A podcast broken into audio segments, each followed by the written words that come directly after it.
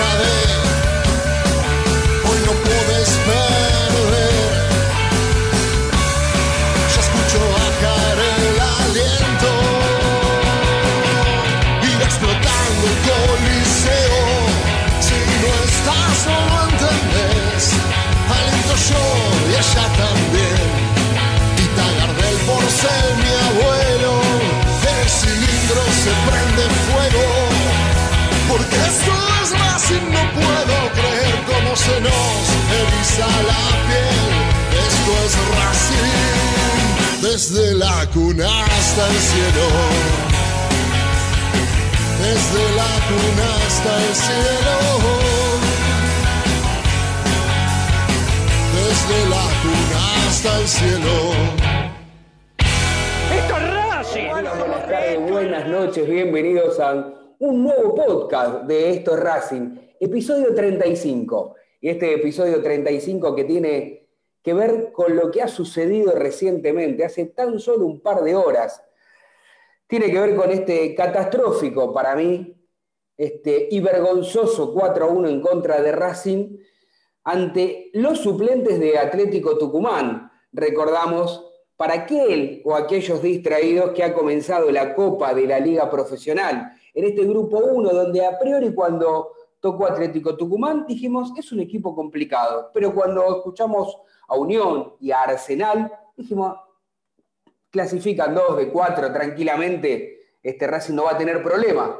Bueno, el primer partido y de local Racing ha desaprovechado una gran oportunidad.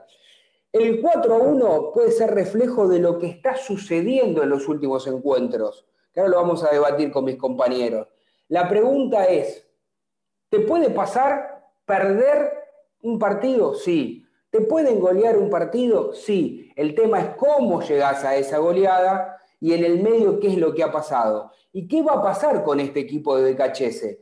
A ver, el técnico que para algunos de nosotros es caprichoso en determinadas circunstancias, y ahora en un ratito vamos a explicarlas, eh, ¿seguirá con esa misma postura? ¿Cambiará? ¿Cambiará el esquema? ¿Cambiará algunos jugadores? Porque atención, el último resultado, el único culpable no fue el técnico. ¿eh? Hubo, salvo creo que Lisandro López, el resto me parece que no estuvo a la altura. Y también, por supuesto, fueron importantes y determinantes como para que Racing en el debut de la Copa de la Liga Profesional haya perdido de local en el cilindro, donde parecía imbatible 4-1. Así que voy a abrir rápidamente el juego para hablar y saludar a, mis compañeros, a Diego Morris, a Santiago Caviglia y a Martín Idaverri. Morris, querido, ¿cómo le va? ¿Cómo anda?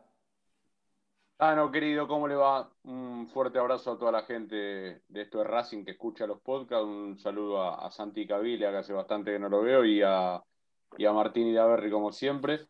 Eh, preocupado de cara al futuro. No tanto por el 4 a 1, porque se puede perder, puedes tener un mal día, te puede, te puede pasar que el rival haga todo bien, eh, eh, teniendo en cuenta la practicidad con la que jugó Atlético Tucumán. pero específicamente a mí me preocupa mucho el rendimiento de Racing de cara al futuro. No sé si se acuerdan, especialmente Martín y vos, Tano, porque Santi no estaba, estábamos con Martín Rubisten, cuando yo dije que iba a ser problemático los siguientes partidos de Racing post pandemia. Creo que la pandemia va a afectar en el rendimiento del equipo, en la merma física, y este equipo es especialmente con Becachese como entrenador, necesita mucho del estado físico y el tema de las lesiones. No sé si se acuerdan de eso que yo decía, lo comparé con, los otros equipos. Eh, y, espero equivocarme, pero yo creo que no, no vimos eh, lo peor de Racing todavía, porque no hay recambio en algunas posiciones y, cuando se empiezan a caer los soldados por un lado y cuando el rendimiento de, algún, de, alguna individualidad importante es tan bajo, yo creo, siempre hablo del triángulo defensivo y le sumo al arquero y creo que está muy mal. Sigali, muy mal Neri Domínguez, el Chelo Díaz y el arquero. El arquero entra en desconfianza y no te salva. Entonces, Racing pierde en las áreas y ya lo dejo a los compañeros para, para que cada uno de ellos opine. Yo creo que eh, los partidos se ganan en las áreas y Racing está perdiendo en las áreas, más allá del resultado. Porque Racing hasta aquí, si uno está escuchando y dice, pero Morri, ¿qué está diciendo? Es el segundo partido que pierde de que, de que es técnico. Bueno, pero Racing perdió varias de las cosas que había logrado el entrenador de la academia eh, luego de esos primeros partidos donde eh, entró con el pie izquierdo, especialmente de lo futbolístico. Había encontrado un buen funcionamiento, tenía eh, obviamente el dominio generalmente de los partidos y el otro día no fue así. Y eso me preocupa y de cara al futuro veo un equipo cansado, lento, en un ritmo totalmente diferente al que el entrenador necesita para que juegue al, estilo que él quiere. ¿no? Ya, le, ya, ya por supuesto, Santi Caviglia va a poder expresarse y, y, dar su comentario, pero antes de que él lo dé, le quiero preguntar justamente a Santi, que hace mucho que no tenemos la oportunidad de, escuchar sus conceptos. Digo, ¿cómo lo está viendo a este, a, este Racing que está describiendo Morris, que coincido en, gran parte de todo lo que está diciendo? Y también a mí, me preocupaba ya cuando este Racing ganaba. Siempre marcamos que los rivales de la Copa del grupo de Racing fueron rivales endebles, pero bueno, eso no es un problema de Racing, ¿no? Es el rival que le tocó, había que ganar. Digo, que Racing se empieza a, preocuparse en el rendimiento futbolístico cuando le gana tibiamente y lastimosamente 2 a 1 a un equipo que se dedica a jugar al béisbol y no al fútbol. Y lo digo con respeto por los venezolanos porque son prácticamente amateurs. Este, por más que uno cuando hable de, fútbol amateur hable con entrega, con gana, con amor, con sacrificio, ¿se entiende lo que digo? No están como para competir en una competencia, valga eh, la redundancia, tan importante. ¿Vos creés, Santi, que este Racing de BKHS le puede dar una vuelta de tuerca para cambiar esta situación, para parecerse a su mejor versión o, está más cerca de lo que dice Morris? Bueno, primero que nada, un placer nuevamente estar con ustedes. Buenas noches para todos y a, los oyentes de estos Racing. Eh, cuántas cosas, ¿no? Para, para, debatir, Tano, pero yo creo que parte de, de lo que me estás preguntando vos se va a ver en veintipico de días con el Flamengo, realmente. Porque mm, a mí ya me, cansó un poco de eso de ver las estadísticas de BKC, se dirigió 15 partidos, ganó 9, empató 4, eh, una efectividad del 78%, tuvo siempre la pelota, eh, eh, el, más tiempo la pelota en todos los partidos que disputó. Porque si uno repasa la lista de todos los rivales que tuvo Racing, Hoy, una persona en Twitter me hacía, me hacía acordar. Equipos medianamente complicados, como, como lo fueron en su momento Atlético Tucumán, un equipo que en el debut de, de en Racing, y el Newell, que venía andando bien, el Newell de Kudelka, medianamente complicados, eh, Racing no, los pudo, no le pudo ganar y le complicaron bastante la vida, sobre todo no sé si recuerdan el último partido con Newell, que, fue bastante parejo y, Racing la pasó mal. Es decir, que todos los partidos que ganó, y quiero dejar en un paréntesis eh, los clásicos ante San Lorenzo Independiente, que no les saco valor, pero recordemos muy bien en qué momentos estaba Independiente San Lorenzo en ese, momento, eh, en, ese, en ese momento cuando Racing nos enfrentó. San Lorenzo inmerso en una crisis tremenda, e Independiente también, pero bueno, eh, obviamente, ¿no? Ganar con dos hombres menos eh, hay que reconocerlo y nunca más le vamos a olvidar ese clásico. Pero después, el resto de los rivales fueron todos de categorías inferiores, como decía el Tano, Estudiante de Mérida, eh, los suplentes de Nacional de Montevideo, eh, por, ejemplo, también, eh, Aldo Civi, Aldo Civi rivales muy inferiores a los que Racing no les pudo vencer ni siquiera por más de un gol de diferencia. Siempre fue con lo justo, desperdiciando situaciones, en el final. Entonces, a mí yo no me dejo em, endulzar por el tema de las estadísticas y nosotros, por lo menos nosotros nos venimos leyendo en Twitter estas últimas semanas y siempre a pesar de que Racing ganaba, marcábamos y éramos críticos con el, tema del funcionamiento. ¿En qué veo la involución, para darle paso también a, Martín ahora? Es que en que los últimos partidos Racing estaba medianamente sólido de la mitad de cancha para atrás y lo que marcábamos constantemente era la falta de eficacia a la hora de, de la definición. A eso ahora hay que sumarle que no da solidez defensiva y que del medio para atrás, cuando lo atacan, y los equipos que lo estudian y saben cómo atacarlo, lo lastiman y mucho. Así que eso es eh, lo que relaciono a la preocupación de Morris. Eh, y sin duda que, sí, la verdad que uno, teniendo el horizonte del Flamengo, un rival que sabe la, jerarquía se le cae en los bolsillos, eh, uno está llegando al punto de decir, bueno, como se acuerdan cuando teníamos que enfrentar a River, cuando estaba Coudet como técnico, bueno, Racing va a tener que hacer un partido perfecto y el rival eh, jugar mal. Así que sí, la verdad que es preocupante y después si quieren debatimos el tema de los sistemas tácticos que ahí creemos que el técnico me parece que no está adecuando su sistema al plantel que tiene hoy en día, ¿no? Los últimos serán los primeros, Martín y Daverri, lo dejamos para lo último, pero no por eso menos importante, porque ¿no? ahí escuchó, o escuchaste mejor dicho, cada una de nuestras opiniones. ¿En cuál está la tuya? Bueno, estamos bastante de acuerdo, extrañamente esta vez, porque el, nivel de Racing nos puso a todos de acuerdo, a los que solemos ser críticos objetivamente, porque acá va más allá de, la pasión, todos queremos que a Racing le vaya bien, pero estamos viendo un partido objetivamente y, a mí me preocupa, como decía Diego también, tenemos esta preocupación, de que Racing entre en este efecto ola. Eh, ¿Vieron cuando ustedes se meten en el mar, que la ola te levanta y te baja? Eh, y BKC se arrancó en Racing abajo, luego empezó a subir y luego empieza a bajar. Y esta falta de, regularidad no se parece ni al ciclo Coca ni al ciclo eh, Coudet, que los dos eran diferentes formas de jugar, absolutamente casi opuestos, pero con una regularidad que sabías lo que te podías esperar y cierta coherencia en el juego. Bueno, lo que estoy viendo en Racing es este caos que se, que se está dando en cada uno de los partidos como que los propios jugadores no entienden o no se sabe qué están haciendo dentro de la cancha. Y creo que hay varias cuestiones. Una la que decía eh, recién Santi, la falta de eficacia ya no es el principal problema. ¿Se acuerdan cuando decíamos antes, no, Racing tiene, dame ahora la falta de eficacia, ojalá sea ahora la principal, el, principal problema la falta de, eficacia, sin embargo no lo es. Lo más seguro que tenía Racing desde hace un montón de años, desde hace varios años, que era la defensa, empieza a ser lo más débil. Eh, empieza a haber fallas en jugadores que no entendemos cómo pueden fallar de esta manera post pandemia, tipo Sigali, tipo Marcelo Díaz.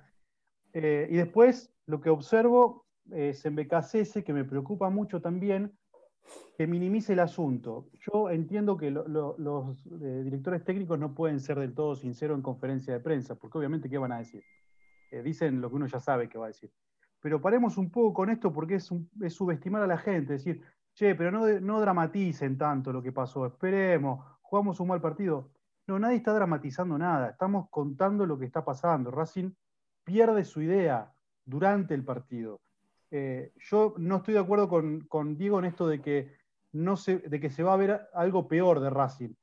Yo no sé si hay algo peor que perder 4 a 1 de local con los suplentes de Atlético Tucumán. Puede haber algo peor con respecto al resultado, que puede ser quedar fuera de la Copa Libertadores, puede ser un golpe doloroso, es algo muy malo, muy feo, que no queremos y no esperamos. Pero muchachos, perder en el cilindro 4 a 1 con los suplentes de Atlético Tucumán jugando a nada. No, pero perdiendo bien, digo, ¿no? Perdiendo bien en el sentido de que fuiste superado. Superado ampliamente y en el segundo tiempo sin crear demasiadas situaciones de gol, cuando vos esperás que el equipo lo lleve por arriba. Bueno, para ir resumiendo, más preocupado que otra cosa, ¿no? Pero no Eh, está. eh, eh, A ver, muchachos, una pregunta, sí. ¿no? Más Dale. allá de. Esto no tiene que ver con Racing solamente, sino con el contexto del fútbol mundial, diría. Hoy por hoy, me parece que la localía no pesa. Estoy convencido de que no pesa. Y ahí Mm. voy a decir algo que a Santi no le gusta, específicamente del tema de las estadísticas. que ganó es Racing. impresionante, es impresionante De después de la pandemia la Sí. cantidad de victorias visitantes que ha habido a lo largo de todas las ligas, no en Argentina. Sí, vi un informe hace, una- hace unas semanas de eso, Bueno, sí, en todas y, las y ligas. me parece que está claro, Atlético Tucumán no tenía ninguna presión. Es como jugar un partido de entrenamiento Sí, increíble. serio por los puntos, pero no hay gente. Y entonces, eh, yo digo, Racing en ese aspecto tiene algo a favor y en contra. Eh, a favor, que cuando juegue la serie con Flamengo va a ir al Maracaná a jugar en una cancha como en cualquier dimensión y no va a tener el público de Claro. Brasil donde sabemos que es complicado. Y en contra porque en el cilindro no tiene el apoyo de la gente, que Racing lo necesita. Racing se hizo fuerte en los últimos años, más allá del tema de ganar o perder en base al funcionamiento, que creo que es lo más importante, el público a veces te empuja de alguna u otra manera y te hace reaccionar cuando el equipo eh, está como el otro día. Como con Independiente, claro. Claro, vos, vos fíjate Pero con Independiente- para reforzar lo que decís, siempre destacamos que los últimos años fue un bastión el cilindro y de los últimos tres partidos Racing perdió dos en el cilindro. Sí, sí. Es una- le- costó mucho el que ganó también, ¿eh? Sí, Eh, sí.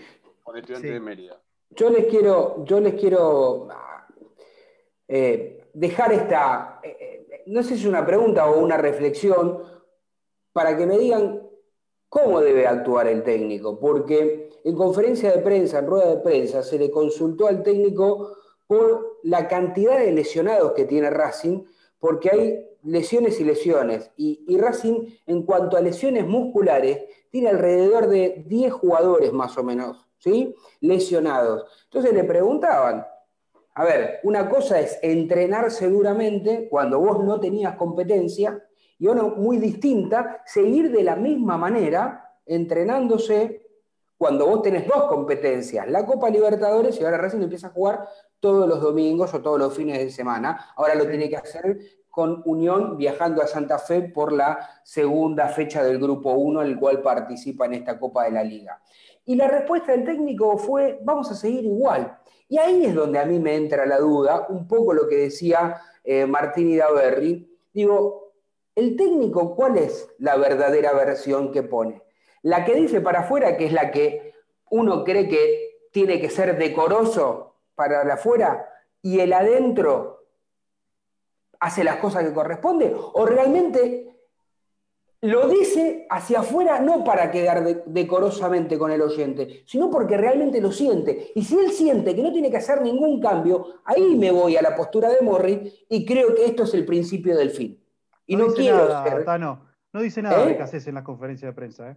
No dice nada. Dice lo que tiene que decir Zafa, digamos. Por eso te va a decir. No, pero ¿qué creen ustedes? ¿Qué creen ustedes? ¿Que él está convencido de que no tiene que cambiar nada? No, no, A yo ver, creo que está convencido de que tiene que cambiar y está muy preocupado por la situación. Pero no esperes que te lo Pero diga ya demostró Martín que cambió. A, a ver, yo digo una cosa. ¿En qué cambió?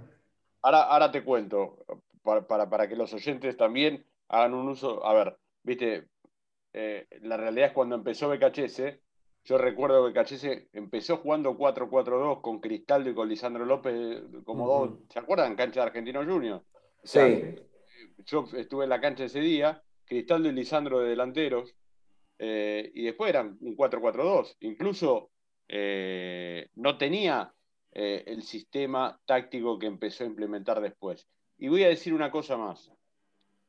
BKHS, BKHS generalmente está caracterizado por ser un entrenador que utiliza mucho los extremos, ¿estamos de acuerdo? Sí. Y Racing no tiene extremos. ¿Cuáles son los extremos de Racing? Garré. Y Garré, dos. Dos extremos en todo el plantel. Entre comillas, claro. Entonces, la preocupación pasa por ahí, Tano, porque lo que vos decís, si va a cambiar o no va a cambiar, yo las conferencias de prensa las tomo con pinzas. Creo que los protagonistas, ni el entrenador ni los jugadores terminan de decir toda la verdad.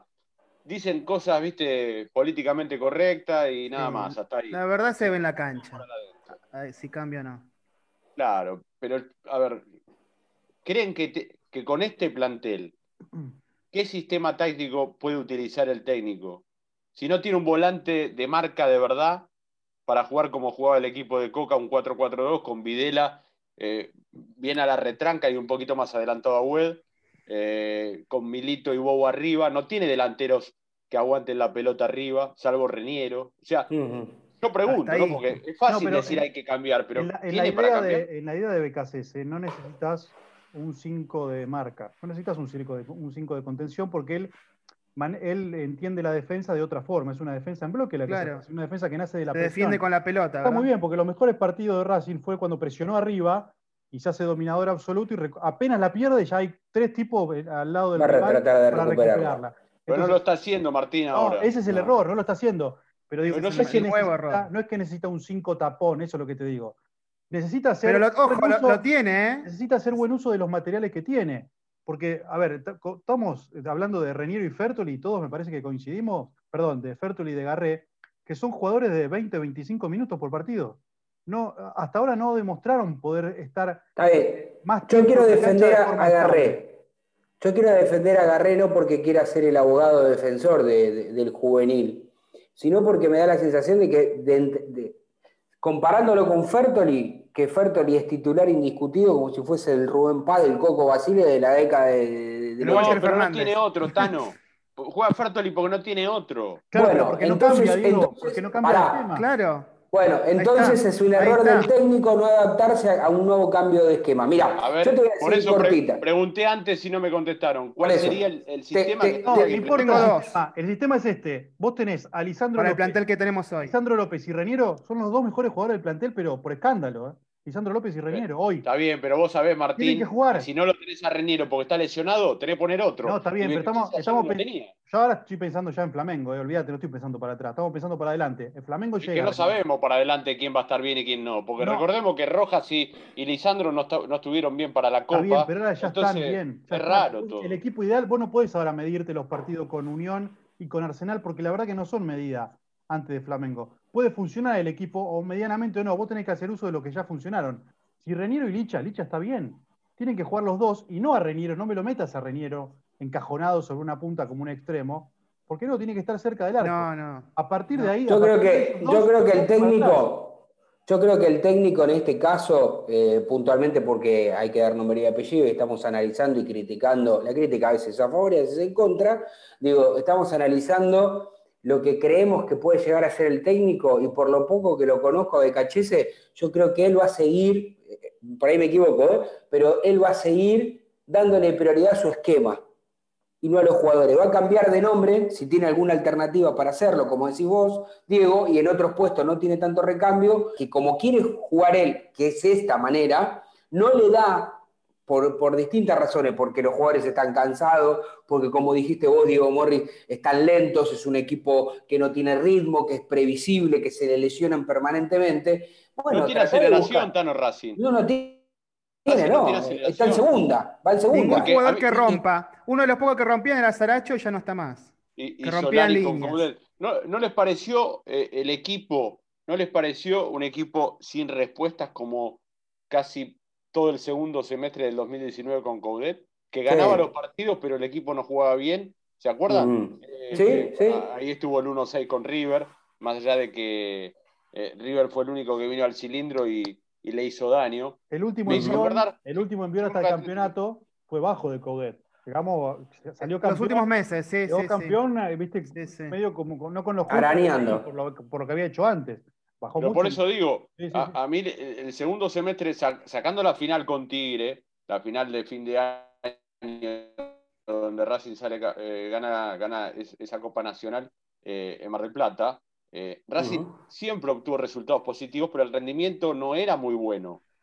Eh, y ahora a mí me pasa con BKHS que los últimos partidos Racing le gana a Alianza Lima, Racing le gana a Estudiante de Mérida, pero obtenía resultados y el rendimiento dejaba que. Iba mermando. cosas para, para, corregir a, futuro y yo no sé si los, eh, el equipo tiene con qué. Y no creo que tenga que. A ver, BKHS no, no sé si tiene mucho, muchos argumentos, muchos elementos, para decirlo de alguna manera, para, para mejorar esta situación. Yo, yo, creo que hay una realidad también que, que, me parece que los técnicos se terminan destacando a lo largo de la carrera, no estamos hablando de en uno o dos equipos. Digo, son los técnicos que saben leer en la previa, porque a veces nosotros decimos, sí, no sabe leer el partido en la previa, pero también son importantes en el durante. Generalmente, vamos a poner un ejemplo común que, que, que, va bien, que es el de River con, con Marcelo Gallardo, este, que para mí da la sensación de que Gallardo siempre cuando hace un cambio le, le sale bien. Me parece que uno puede decir un poco de suerte tiene por, por los jugadores que, que en ese momento él elige, pero digo, sabe leer, porque vos fíjate que cuando tiene que dar un cambio de timón, le dice sí. y, y ¿no? le, le, da una indicación. Generalmente funciona, sí. Lo hace y generalmente funciona más, es decir, acierta más de lo que puede errar. A mí me da la sensación de que, por ejemplo, en el entretiempo, cuando mete tres cambios, esos tres cambios que pone, este, estoy hablando de Cachese ahora, sí. son los que hay para, para tratar de remediar el error que hizo en el once inicial, porque para mí arma mal el once inicial. ¿Me explico a lo que voy? Sí, yo sí. a veces no, no, coincido un poco en eso. Porque o a veces lo arma bien partidos, y después los cambios también son mucho, confusos. Muchos ¿eh? de los partidos los leyó muy bien porque Racing ha jugado buenos primeros tiempos y después se cae. Y, y ha, ha, pasado partidos que incluso ganando 1 a 0 mete cambios en el entretiempo inexplicables. Que nadie y entiende. Bueno, como en Lima, la Reñero, no con el Tano. La lectura, de, la lectura durante el partido creo que es un, un error de BKCC. Y no quiero dejar creo de que tiene que ver con lo físico. ¿eh? No quiero dejar de mencionar del, del domingo lo de Neri Domínguez, que pasa a jugar de volante central. Yo, eso ya me llama la atención, porque es toda una señal eso, muchachos. A eso habla del, del, nivel bajo de Marcelo Díaz, ¿no? Que lo sacó. Uh -huh. Pero sí. que Nere Domínguez pase a jugar en una posición que no viene jugando hace rato, ya es como que está, no sé, no digo improvisar, pero casi, porque no puso ni a Tago pero... Valeca, no puso puso a, a Neri Domínguez, que estaba jugando flojo de central, pero metía algunos pases punzantes Sí. Digo, ya entró en un desconcierto Racing. Entró en un, el domingo fue un eso, caos, sí. un caos del segundo tiempo. Está bien, pero vos fíjate, yo coincido con vos. Ahí él empieza a hacer unos cambios raros, pone a Solari de 4 en lugar de Pichud. Eh, yo creo que Pichud es un jugador que está cansado, está cansado de jugar todos los partidos, todo el tiempo, mm. porque no hay otro. Eh, sí. Después pone a, pone a, Mauricio Martínez de central, lo saca de la saga a Neri Domínguez y lo pone de 5. Entonces digo, Orbán, que es otro central natural. ¿Está Orbán en Racing? No lo tiene. No lo tiene Olvídate, Orbán no juega más, no juega nunca más Orbán. Pero entonces Racing tiene, como decíamos, un solo marcador central natural. natural. Sí, exacto. Sigali. Un sí. solo lateral Perdón, yo, natural. Yo pregunté irónicamente si Orbán no estaba, ¿no? La verdad es que para, porque para ahí, el que está escuchando este podcast, no importa el día ni el horario. Va a pensar que esto es más interesante. Va a decir, oye, che, está Orban, ¿alguien puede explicarle? Usted, Martín. Fue irónico, pero digo, está bien físicamente, está recuperado y no es tenido en cuenta por el, por el, por el técnico. Sí, sí, por supuesto que está bien físicamente. Bueno, otra de las cosas no, raras, ¿no? Miranda no fue titular el otro día por, por, esta, por una supuesta sobrecarga muscular. Y después lo termina poniendo. los 20 minutos del, claro. tiempo. Por eso digo que arma mal el 11. No pero claro, pero no, cuando tiene que ser volante central, porque si evidentemente Marcelo Díaz, ¿qué es lo más lógico, muchachos? Marcelo Díaz está mal, lo sacamos a Marcelo Díaz, ¿quién tiene que ser el 5? Miranda. Está Miranda en cancha, tiene que ser Miranda. Aparte es el jugador que quiere él. Sí. Pero evidentemente. Sí. No juega Marcelo Díaz, Miranda se tira por la izquierda, Martín, ¿eh? Sí, pero. ¿Cuándo? Cuando juegan juntos. No, cuando juegan juntos. Cuando él dice juntos, cuando no está Díaz. Cuando no, él está, dice, él dice jugado, cuando no está Díaz. Cuando no está Díaz, Miranda ha sido el único 5 en varios partidos sí. de KCC. Claro, pero no cuando entró ayer, entró no, con Marcelo Díaz en cancha. Sí, claro, pero ¿cuál es el cambio si Marcelo Díaz no va a seguir porque lo vas a sacar? Ponerlo a Lolo de 5 de última. Decís, bueno, mis 5 ahora pasa a hacerlo Miranda. No Neri Domínguez. ¿Qué te marca entonces eso? Que por ahí Miranda no estaba para hacer el volante, el 5, que tenga puede que hacer un trayecto largo, sí, sí, no lo quería tirar. Entonces, Igual lo vi, lo, lo, lo, vi mal. ¿No lo vieron mal a Miranda con la pelota en los sí, últimos dos partidos? Sí, pero todo el, todo el equipo. Es inentendible. Sí, no, no, no se destaca. Hay una lesión en Racing y el titular es Montoya siempre. No sé por qué.